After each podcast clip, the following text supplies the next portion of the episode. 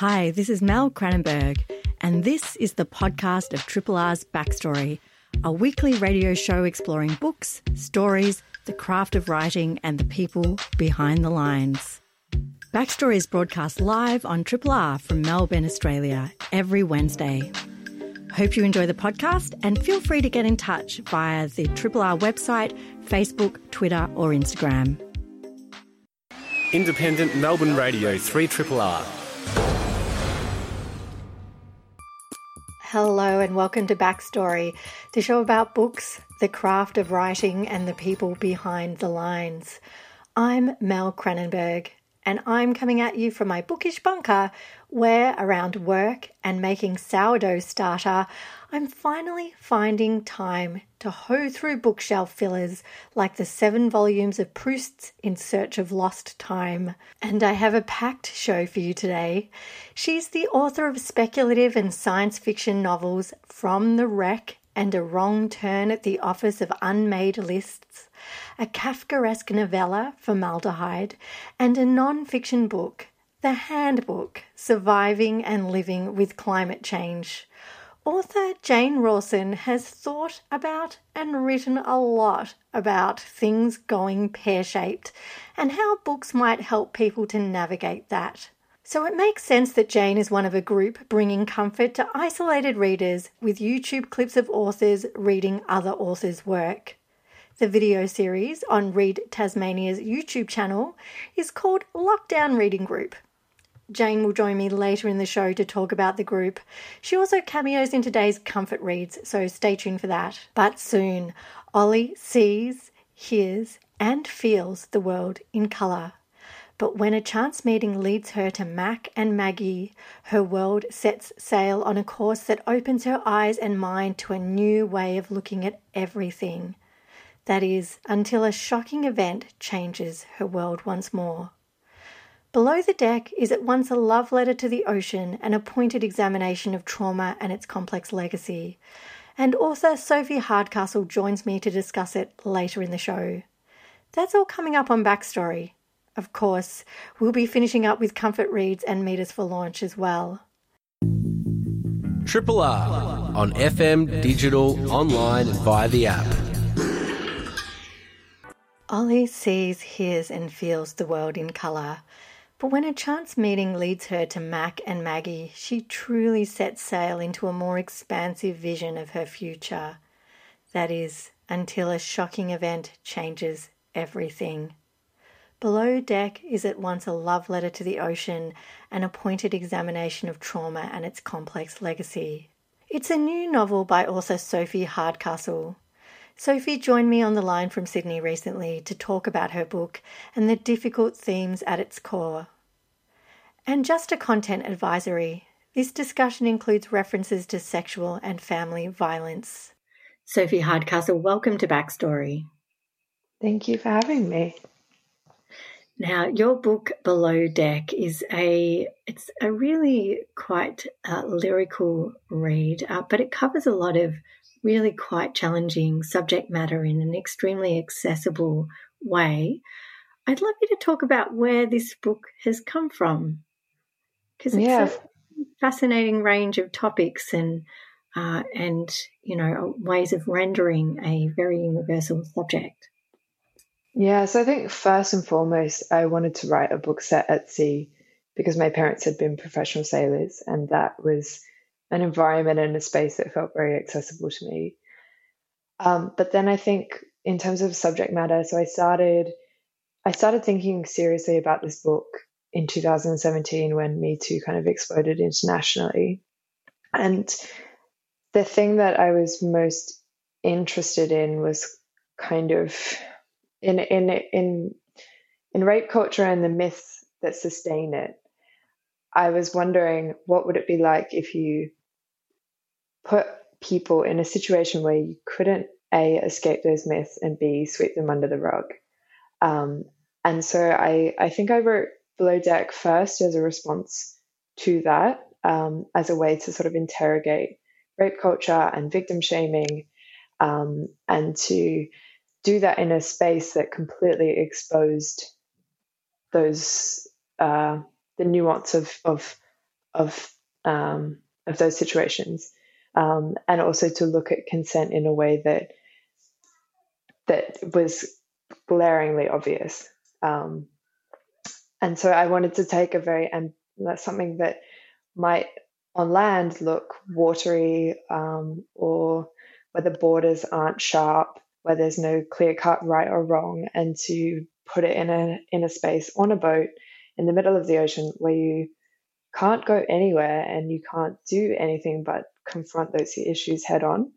And then I think the other thing that I really wanted to do, and the other reason why I set this book at sea, was because ultimately I wanted to write a book about climate change and the climate crisis, and our relationship with the ocean and our relationship with the natural world. And that was, the site for me to talk about those issues.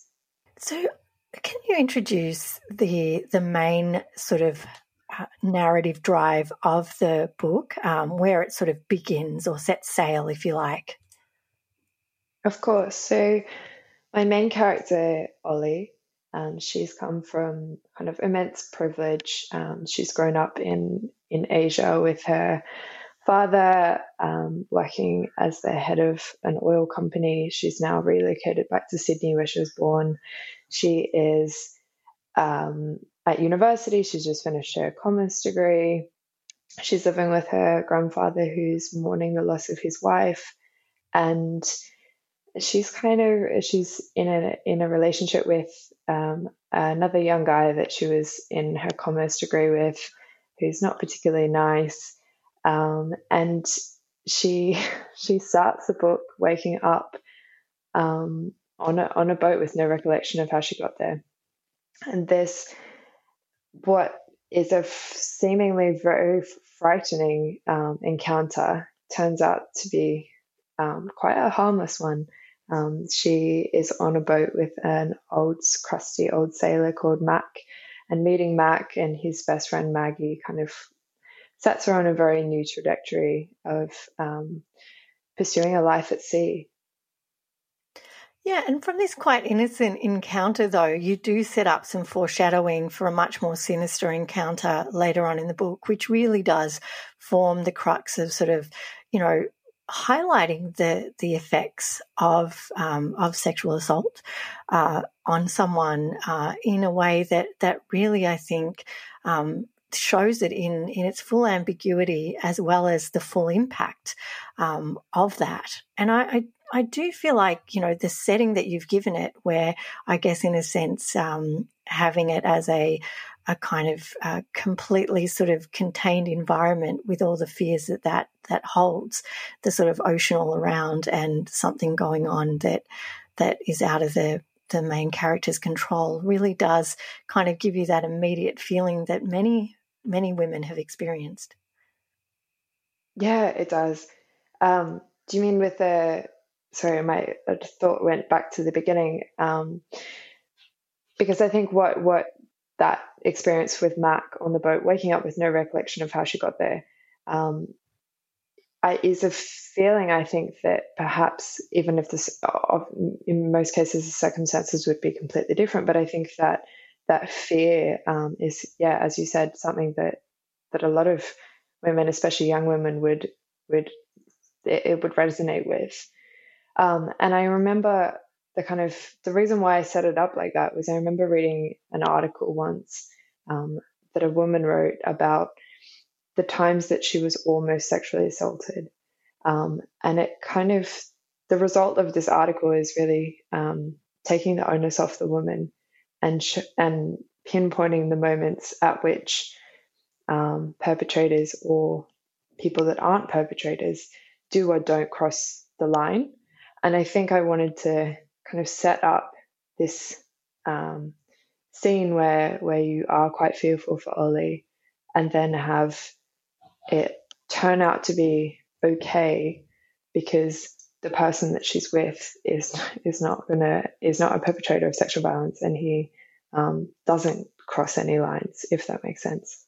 Absolutely. And I think what you have really nicely highlighted here as well is the real danger of people you know versus people you don't know, which is, you know, often the narrative that's been set up is this fear of strangers as opposed to really the people we know being often the dangerous ones in many of these situations.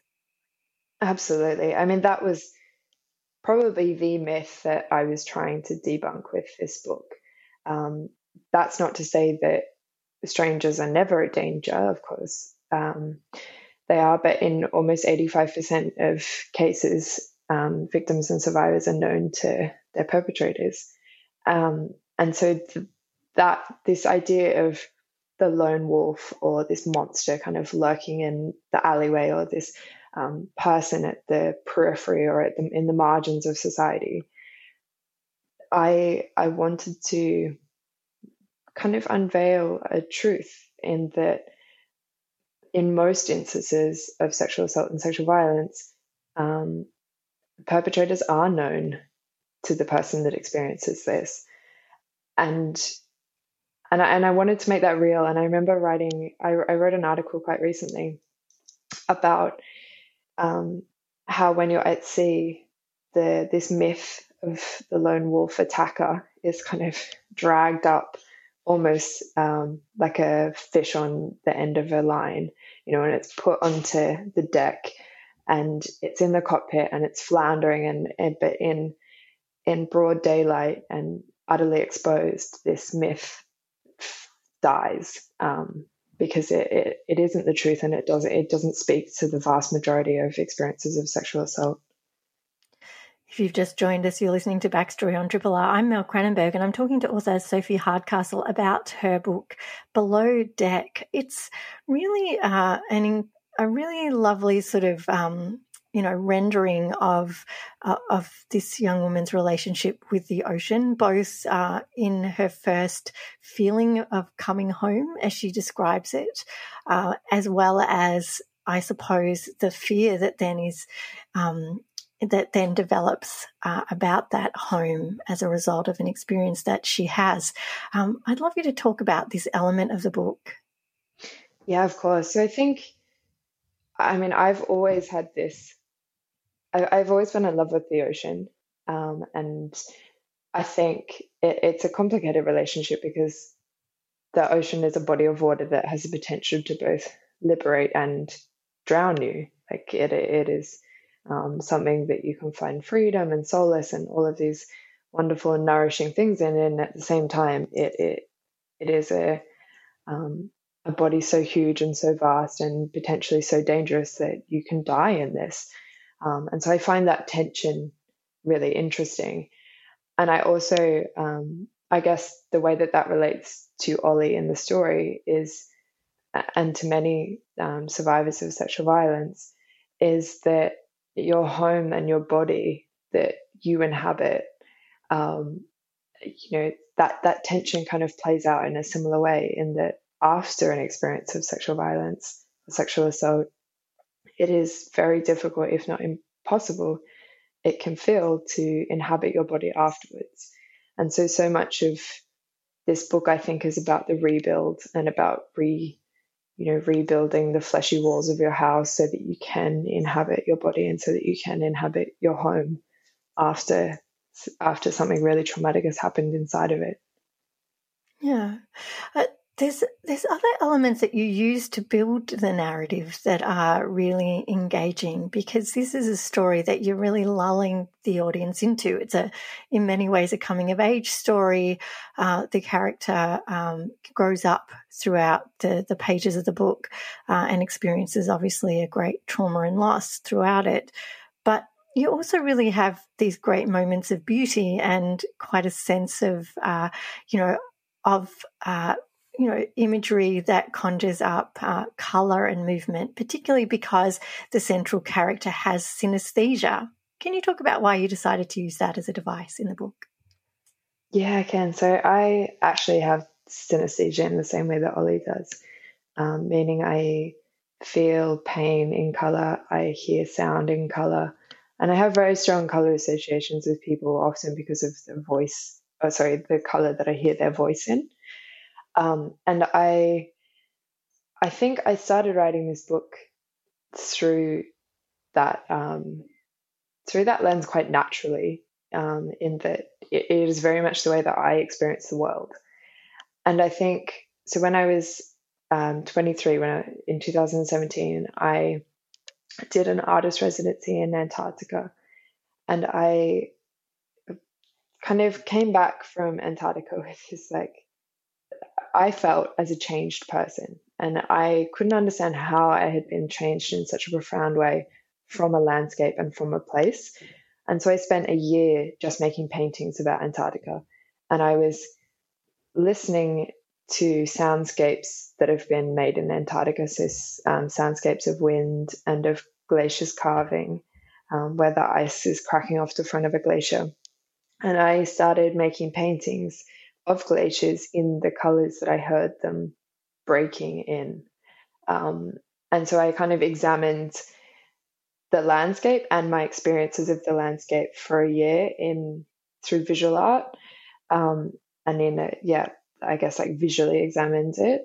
And then when I went to write the book, which was, I guess, an extension of that examination and of that interrogation, I then, so very naturally started writing in that way. And then it wasn't until somebody started reading the manuscript. I had a tutor who was my supervisor at Oxford when I was writing the book.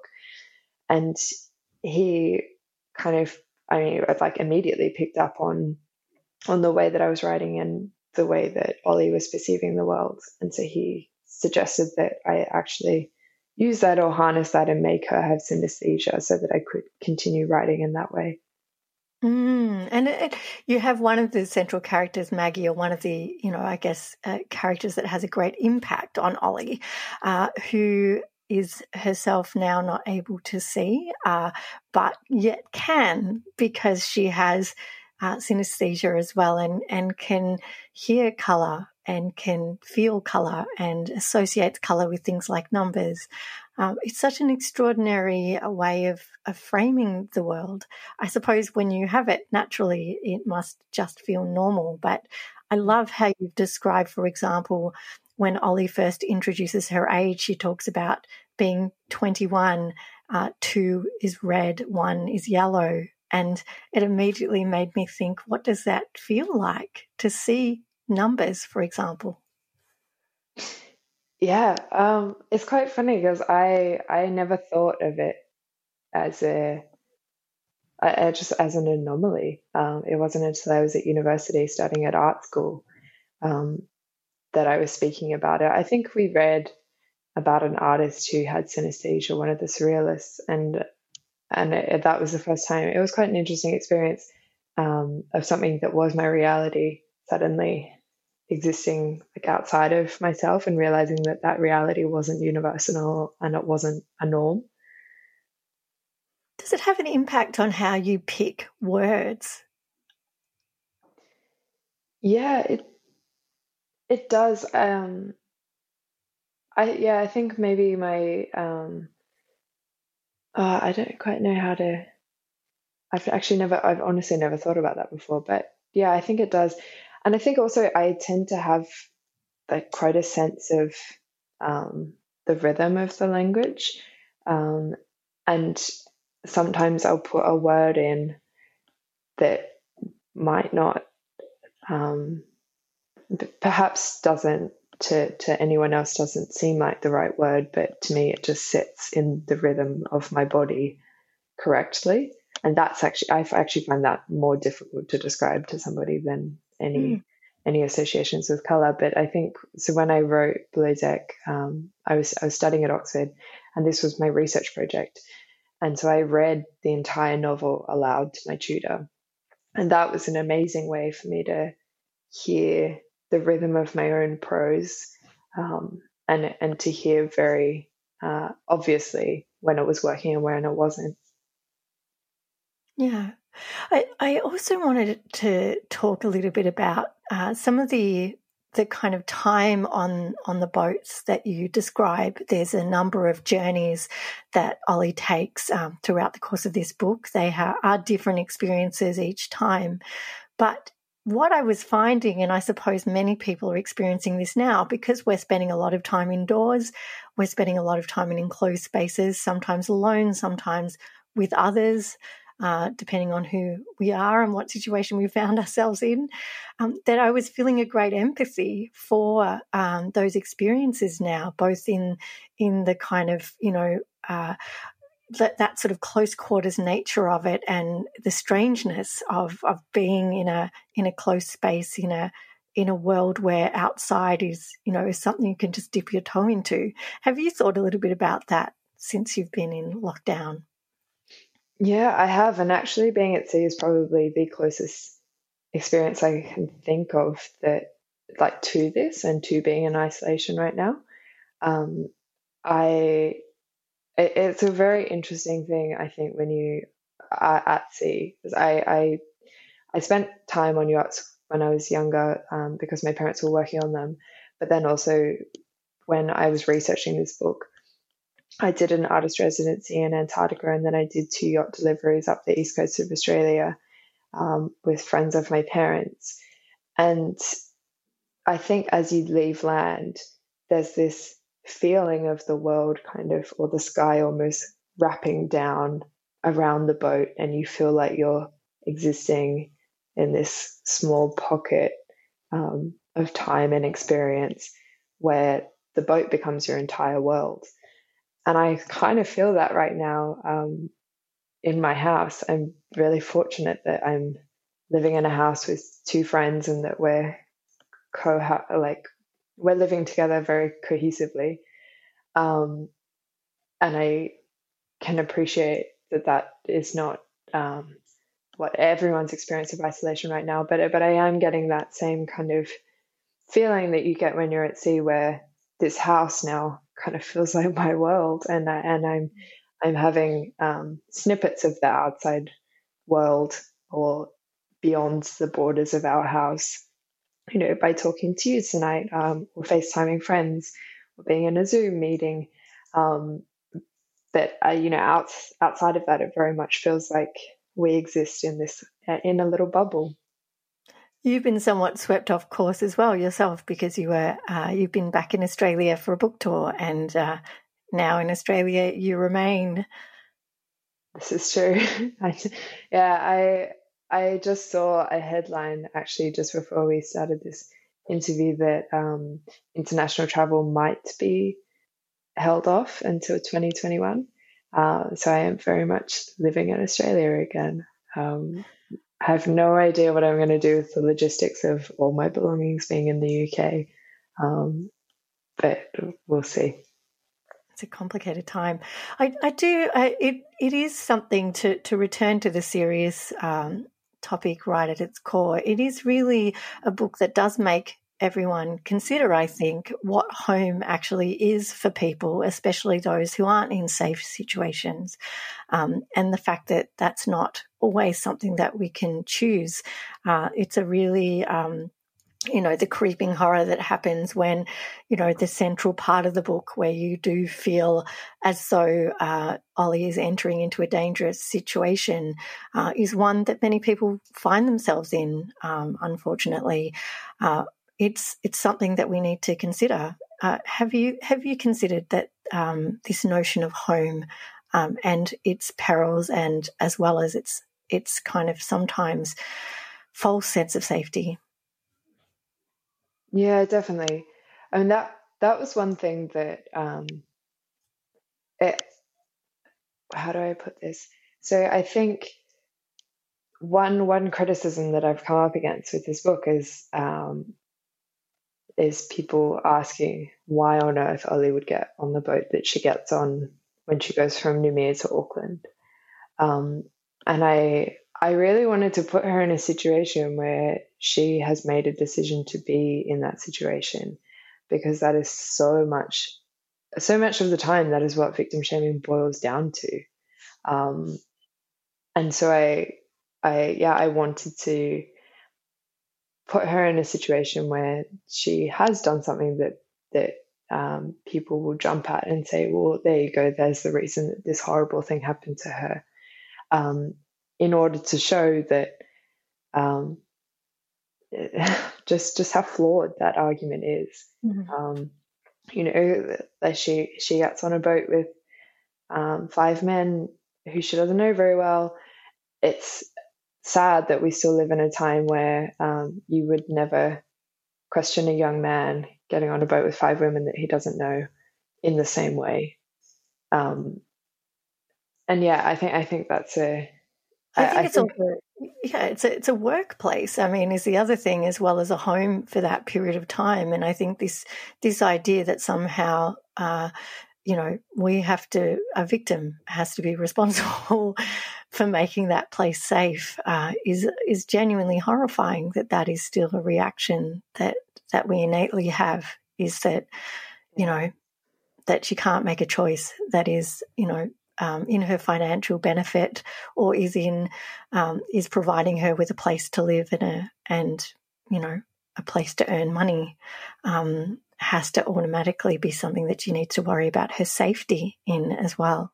Absolutely, and that was the point that I was trying to make. You know, like anyone that would jump at her decision to get on the boat and her decision to put herself in that space. I think that argument is so counterproductive, and I really wanted to write a book that exposes not only that argument, but exposes, yeah, I guess like the way that the situation unfolds. Like we shouldn't have to move through life tailoring our every move, or you know, like shaping ourselves to fit in a particular mold. We should be moving towards a society in which women are safe to walk home without holding their keys in their knuckles, you know. And like, at what point will we shift the conversation from her decision to get on the boat to the decision of the men that feel entitled to her body?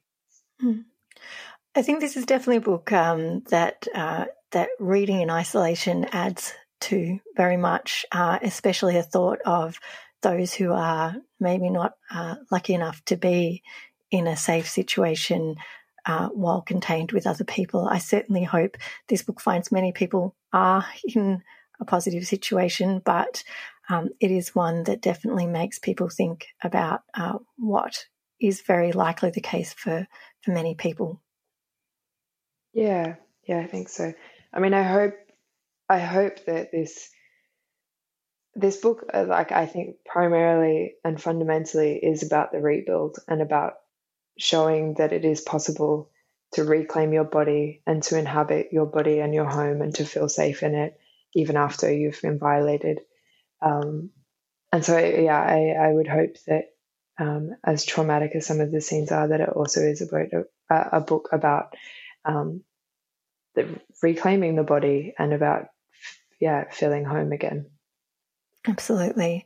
Well, Sophie Hardcastle, thank you so much for coming on Backstory today to talk to me about this really quite lyrically written and really beautiful book. Thank you. Thank you so much. That was Sophie Hardcastle, author of Below Deck, out now through Allen and Unwin. And if you or anyone you know has been affected by themes covered in today's segment, please call 1-800-RESPECT. That's 1-800-737-732 or Lifeline on 131114. Coming up soon, author Jane Rawson brings authors and the books they love to us with the Lockdown Reading Room, followed by this week's Comfort Reads and Meet Us for Launch segments. That's all coming up on Backstory. You're listening to a Triple R podcast. Discover more podcasts from Triple R exploring science, technology, food, books, social issues, politics and more. To listen, hit up the Triple R website or your favourite podcast platform. You're listening to Triple R. The show is Backstory. I'm Mel Cranenburgh. She's the author of speculative and science fiction novels From the Wreck and A Wrong Turn at the Office of Unmade Lists, a Kafkaesque novella, Formaldehyde, and a non-fiction work, The Handbook, Surviving and Living with Climate Change. Yes, Jane Rawson has thought of and written a lot about what might happen when things go wrong and ways of reimagining the world. the kind of literary response that helps us think about creative ways to deal with unfathomable problems. So it makes a lot of sense that Jane is one of a group bringing comfort to isolated readers with YouTube clips of authors reading other authors. It's all part of a new group, the Lockdown Reading Group, and Jane joined me to talk about the group and what inspired it. Jane Rawson, welcome to Backstory. Thank you. Now, you've started this incredible reading group with a couple of friends who are also interested in trying to bide their time in lockdown by doing something that both helps authors and helps all of those would-be readers out there. And I'd love you to talk a little bit about the Lockdown Reading Group. For sure.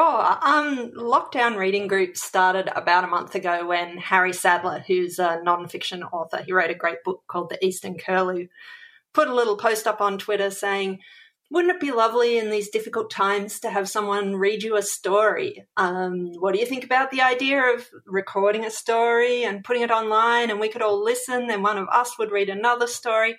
And he got so many responses from people who were both keen to listen, but also heaps of people who were really keen to read. And one of the people who saw that post was Kate Harrison, who started an organisation called Read Tasmania with me, where we promote reading, I guess, in Tasmania and the enjoyment of stories and books. And Kate was really keen to be involved, so she roped me in as well. And the three of us since then have been essentially getting together a project where we look for recent Australian releases or books that are about to be released, and we read sections from them and we put them up on the internet and share them with other people. That's basically the premise of it. Listen to somebody read you a story. But we did face problems pretty early on when we realised that if we did this, we'd be breaking copyright. So that was a little bit tricky. I'd love you to talk a little bit about that because it's sort of a really, it's one of those things that sounds quite simple, doesn't it? Like a bunch of people getting together to read books that they love and share them on the internet. Can you talk a little bit about some of those kind of copyright concerns? Yeah, for sure. This is why it's good to have someone like me who thinks everything is going to be a disaster involved. So I was straight away like, guys, I don't know if we can actually do that. I think it might be a problem. So I got in contact with a literary copyright lawyer who I know who was on Twitter, who had seen the conversation going on, and she said to me, yeah, you definitely can't do that. But I didn't want to be the person who came online and was like, you're not allowed to do that. So I'm glad you asked. So it turns out, essentially authors often don't own the rights to their work. They've handed it over to their publisher, and the publisher may then have passed on the audio rights, which is what we wanted, to somebody else. So in some cases it's been a little bit complicated, but because what we're trying to do is give some promotion to books that are missing out at a really important time in their little fresh new lives, most publishers were super keen to help us out and figure out how to make it work. And we've had pretty close to 100% success with getting permission to read these stories online, which has been really great. Publishers have been so good and helpful. Can we talk a bit about the experience of being read to? Because it's one of my all-time favourite things. It immediately takes me back to sort of bedtime stories or those classroom reading circles that we had when I was growing up, which I've always found enormously comforting. Now is one of those times when we need that comfort. Is that something that you have also experienced?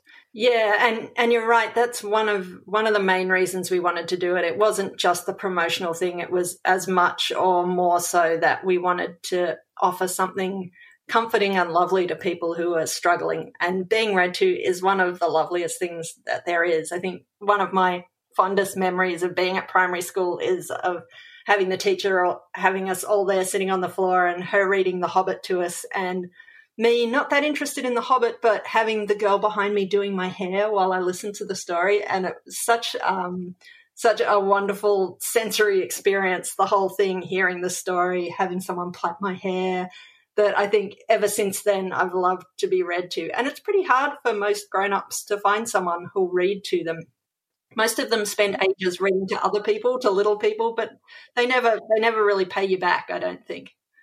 No, it's really fair enough. And there is something, it's a really interesting way that you put it, that whole kind of visceral experience of being read to, is that it's not even just about the story. It's, you know, the cadences of a person's voice and, you know, the fact that they're sort of sharing these words with you. Sometimes it's even just the sound of the words that I get lost in when I'm listening to a book, even if the story is not necessarily the thing that's gripping for me.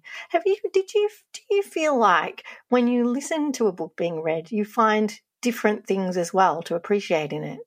Oh, definitely. And I think it's been really interesting having such a range of readers in this project, because we've had some authors who want to read their own book, other authors who really don't want to, and they're happy to have somebody else, a complete stranger, read it for them. And the diversity of those readers, some of them are, you know, trained voice reading type people, and others are just reading for the first time, and they all bring something completely different to the experience. And yeah, hearing books read aloud, in some ways I think it's nicer this way than listening to an audiobook, even though you should definitely download the audiobooks of every one of the stories that you've listened to on Lockdown Reading Group.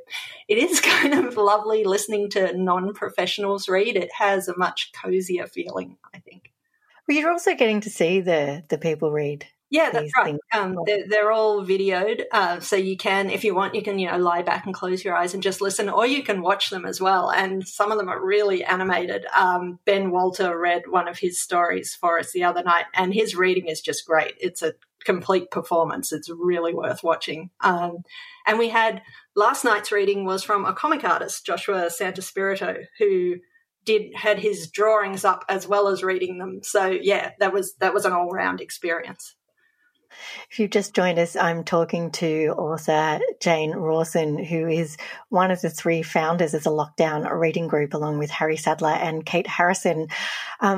Jane, I think it's a really amazing thing that's emerged since we've all been in lockdown, which is that there's been a lot of things organised across national and international boundaries. You're over there in Tasmania, you're teaming up with authors who live in other states.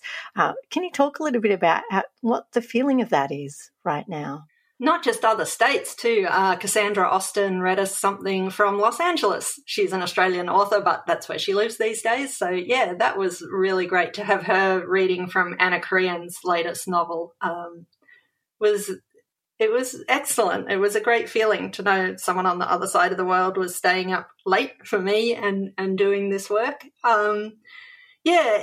It's been really helpful to me. I think even if nobody ever watched the videos, selfishly, this would be completely worthwhile for me. It's been such a lovely experience to have all these people who care about books and reading and want to help each other out. But even just to, you know, have something to organise, because it's easy to feel at the moment like there's nothing I can do and it's so massive and I'm so helpless and everything's terrible. Even just a little thing like this, to know that it might be helping a few people, but at least it's, you know, keeping you busy is really great, I think. Yeah, I've been thinking quite a bit about you and your books, Jane Rawson, since I've been in lockdown, not in a creepy way, but in a like you write speculative fiction that's very much preoccupied with kind of post-apocalyptic themes, particularly climate change-related themes. And I have been wondering what you've been thinking now that you've found yourself in a world not unlike the early premise of some of your books. Yeah, it's a lot more isolated than anything in my books, I think. But I guess, like, I was talking to my mum early on in this process and she was like, I can't believe this is happening. It's all so unreal. It's so strange. And I kind of had to think about what my response was, and mine was like, well, no, it doesn't actually feel that strange to me. I guess I've been thinking about these kinds of things, of all the various ways things can go wrong for, I don't know, at least 10 years now, maybe 15, while I've been writing fiction. And because I've been so concerned with climate change and ecocide for quite a while now, the idea of systems collapsing is, you know, something that has preoccupied me for quite a while. So yeah, I guess while this is weird, it doesn't feel unexpectedly weird to me, I guess. Well, you're the co-author of the Handbook, Surviving and Living with Climate Change as well, which I'm wondering, is there anything that you thought about while writing that or co-writing that book? Yeah, and I think in some ways writing that book made me slightly too panicky about all of this. My initial reactions were very much like, all right, how do we prepare? This is happening. It's all happening. I think I'm feeling slightly more relaxed about it now, even as Tasmania is turning out to be not the best place to be in Australia right now. But, yeah, I guess a lot of the stuff that we had in the Handbook was about preparing for disasters more generally, and is about, you know, how to stay calm, how to stay sane, how to deal with a crisis, as well as sort of more practical stuff like what's it good to have in your cupboard. And I definitely went to our food preparation list when everyone was panic buying things and went, oh, you guys are buying all the wrong things. That was satisfying. Well, I'm definitely coming through my copy of your book as well, because it is a surprisingly useful handbook for now, if only also because it gives you this feeling that this is not an outside of the realm of the expected type of experience. I guess the thing that scares me most about this is not so much this actual pandemic lockdown experience, but the fact that it's going to be part of a rolling sequence of events for probably the rest of my life. And, you know, how will we cope as those things start coming back to back and overlapping one another? Right? Yeah. Anyway. I do want to talk about one of your other books, actually, at this juncture. I've thought about A Wrong Turn at the Office of Unmade Lists a little bit. You know, I remember thinking at the time that, you know, in terms of kind of post-apocalyptic books, there was a great hopefulness to that actually humans are quite accepting of the new situations that they find themselves in. I mean, it's both a wonderful trait and a dangerous one, because obviously it means that we don't necessarily change the status quo in time to prevent disasters, but we do tend to find humanity wherever we land as well. So, you know, I guess this, I've thought about it in the context of where we find ourselves now, that people are trying to make the best of a situation. And obviously I'm in a fairly privileged subset, as are most people I know, in that we're relatively comfortable even in the midst of all of this. Many people are not, obviously. So, I mean, do you feel as though there is hope for humanity regardless of where we find ourselves, or do you think that we really have to consider that there are going to be great and devastating losses that we have to try and navigate?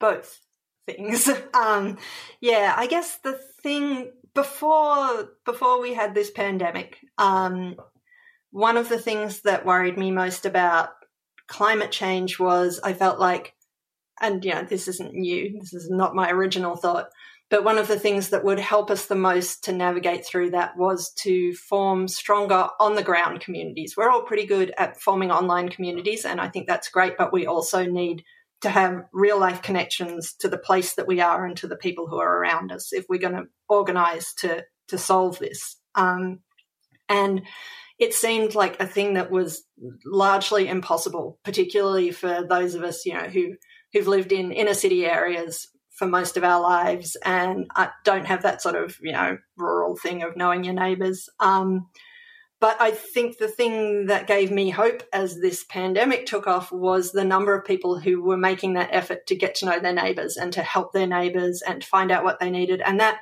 seems to be continuing. There are plenty of tales of things that have gone terribly wrong, but I think that feeling of asking yourself, what can I do? How can I help? Who are the people around me? How can I be there for them? Is something that I think will stand us in really good stead as we move into the future, as we have to deal with continuing crises. Yeah. I've been a strong advocate for reading fiction at this time, even more than watching the news in some ways. Like, I think it's important to stay up to date with what it is that you need to know. But I think in terms of ideas, we're better served in some ways by going to fiction and looking into the mind of someone who's really sat down and thought about things than we are to have kind of off-the-cuff debates that are quite unreconstructed and maybe ill thought out. Have you considered similar things? I mean, obviously with your reading group, it does feel like not only are you supporting local writers, but you're supporting local ideas as well. Yeah, definitely. I mean, the stories have ranged. You know, we have some very apropos stories, if you will. Laura Jean Mackay's The Animals in That Country, which has just come out, is about a plague. But as well as that, we have, you know, stories that are about marriages going wrong and all those kinds of things. But I think the thing that brings all of fiction together is that ability to use your imagination and to conceive of different ways of being, and of people who are different to yourself, and of different ways of organising your life and your relationships. Yeah, I guess a thing I keep wanting to like tweet or do something else similarly useless with is the idea that all of this needn't have gone quite so badly, perhaps, if more people who are in power read more fiction and thought more imaginatively and considered more options and thought about how things could be completely different to the way that they are now, either intentionally or unintentionally. And I guess, yeah, I feel like the important thing about reading fiction at the moment is to help expand our imaginations, to think about what do we want things to be like on the other side of this? What kind of a world do we want to build out of this? Things will change, and we need to be ready to chip in with our version of how we want the world to be. Yeah, I think that's a great place to leave this discussion. Jane Rawson, thank you so much for joining me today on Backstory. Where can people go to see some of the Lockdown Reading Group, entries and readings? Yeah, they're all on the Read Tasmania YouTube channel. So if you go to YouTube and search for Read Tasmania, that should put you in the right place. Yeah, we've got a whole bunch of them on there now. I've lost count, but, you know, it looks like that we're up near 20 now, I think, and we've got plenty more in the pipelines. We're hoping to keep going for a while yet, and most of them will stay up there for quite a while. A few we'll have to take down because of the contracts we have, but, yeah, there's a lot of really good stuff, no matter what kind of fiction you like, and we will have some non-fiction at some point too, and hopefully some poetry. That's great. Jane Rawson, thank you so much for joining me today. It's such a pleasure. That was Jane Rawson, author and co-founder of the Lockdown Reading Group. And you'll find all the Lockdown Reading Group videos on the Read Tasmania YouTube channel.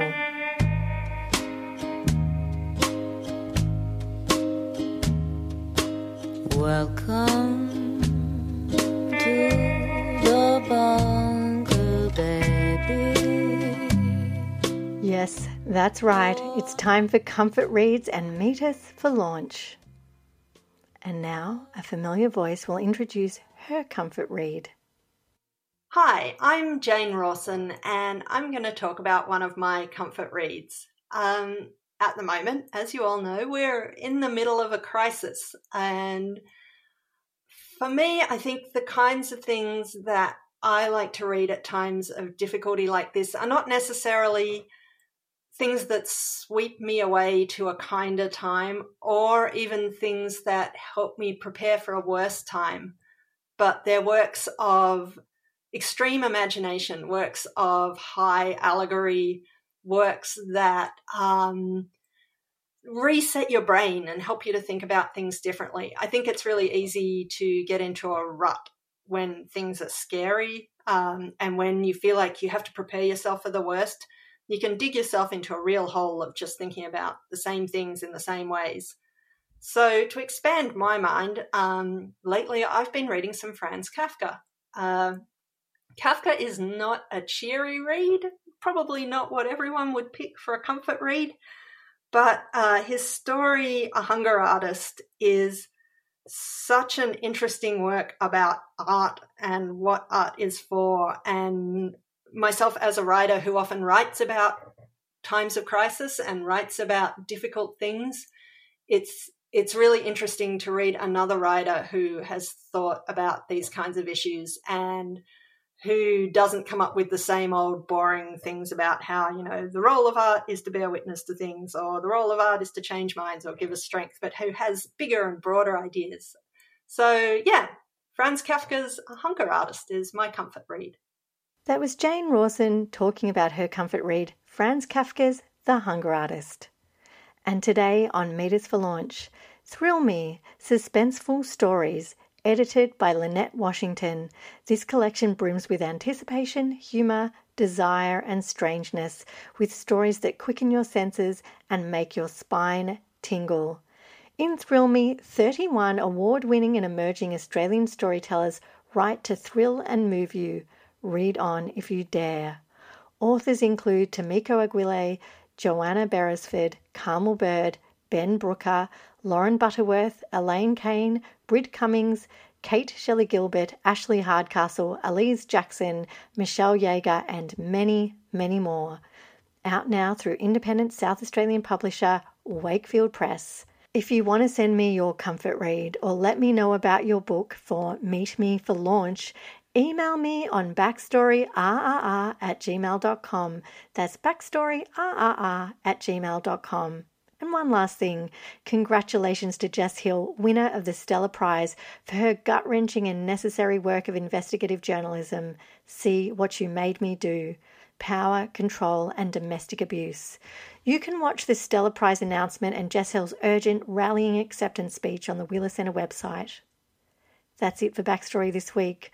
I'd like to thank my guests, Sophie Hardcastle, author of Below Deck, and Jane Rawson, co-founder of Lockdown Reading Group, up now on Read Tasmania's YouTube channel. Today's Meet Me for Launch was Lynette Washington, editor of Thrill Me, Suspenseful Stories, out now through Wakefield Press. And our segment theme, Welcome to the Bunker Baby, is by singer-songwriter Nicola Watson. Her album is out now on Bandcamp. Independently yours, Triple R. 102.7.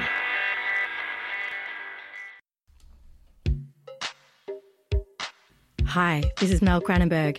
Thanks for listening to the podcast of Triple R's Backstory, a weekly radio show exploring books, stories, the craft of writing and the people behind the lines. Backstory is broadcast live on Triple R from Melbourne, Australia every Wednesday. Hope you enjoyed the podcast and feel free to get in touch with us via the Triple R website, Facebook, Instagram or Twitter.